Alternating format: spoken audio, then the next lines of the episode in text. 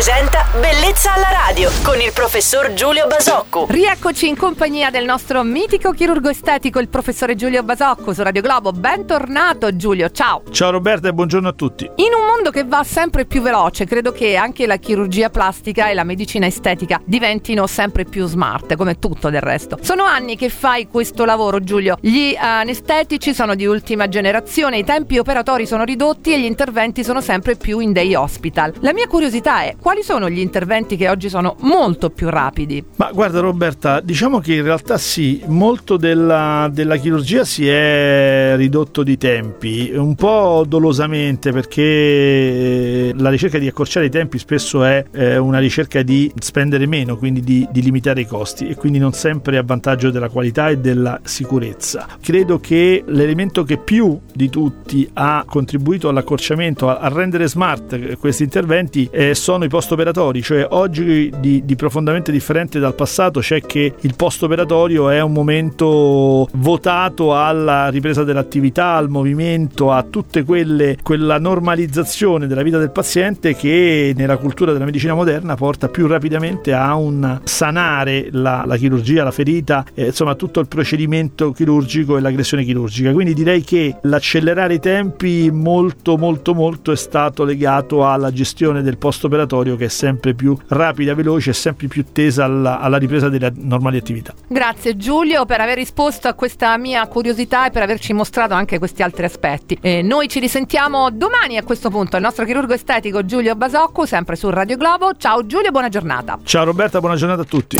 Bellezza alla radio. Radio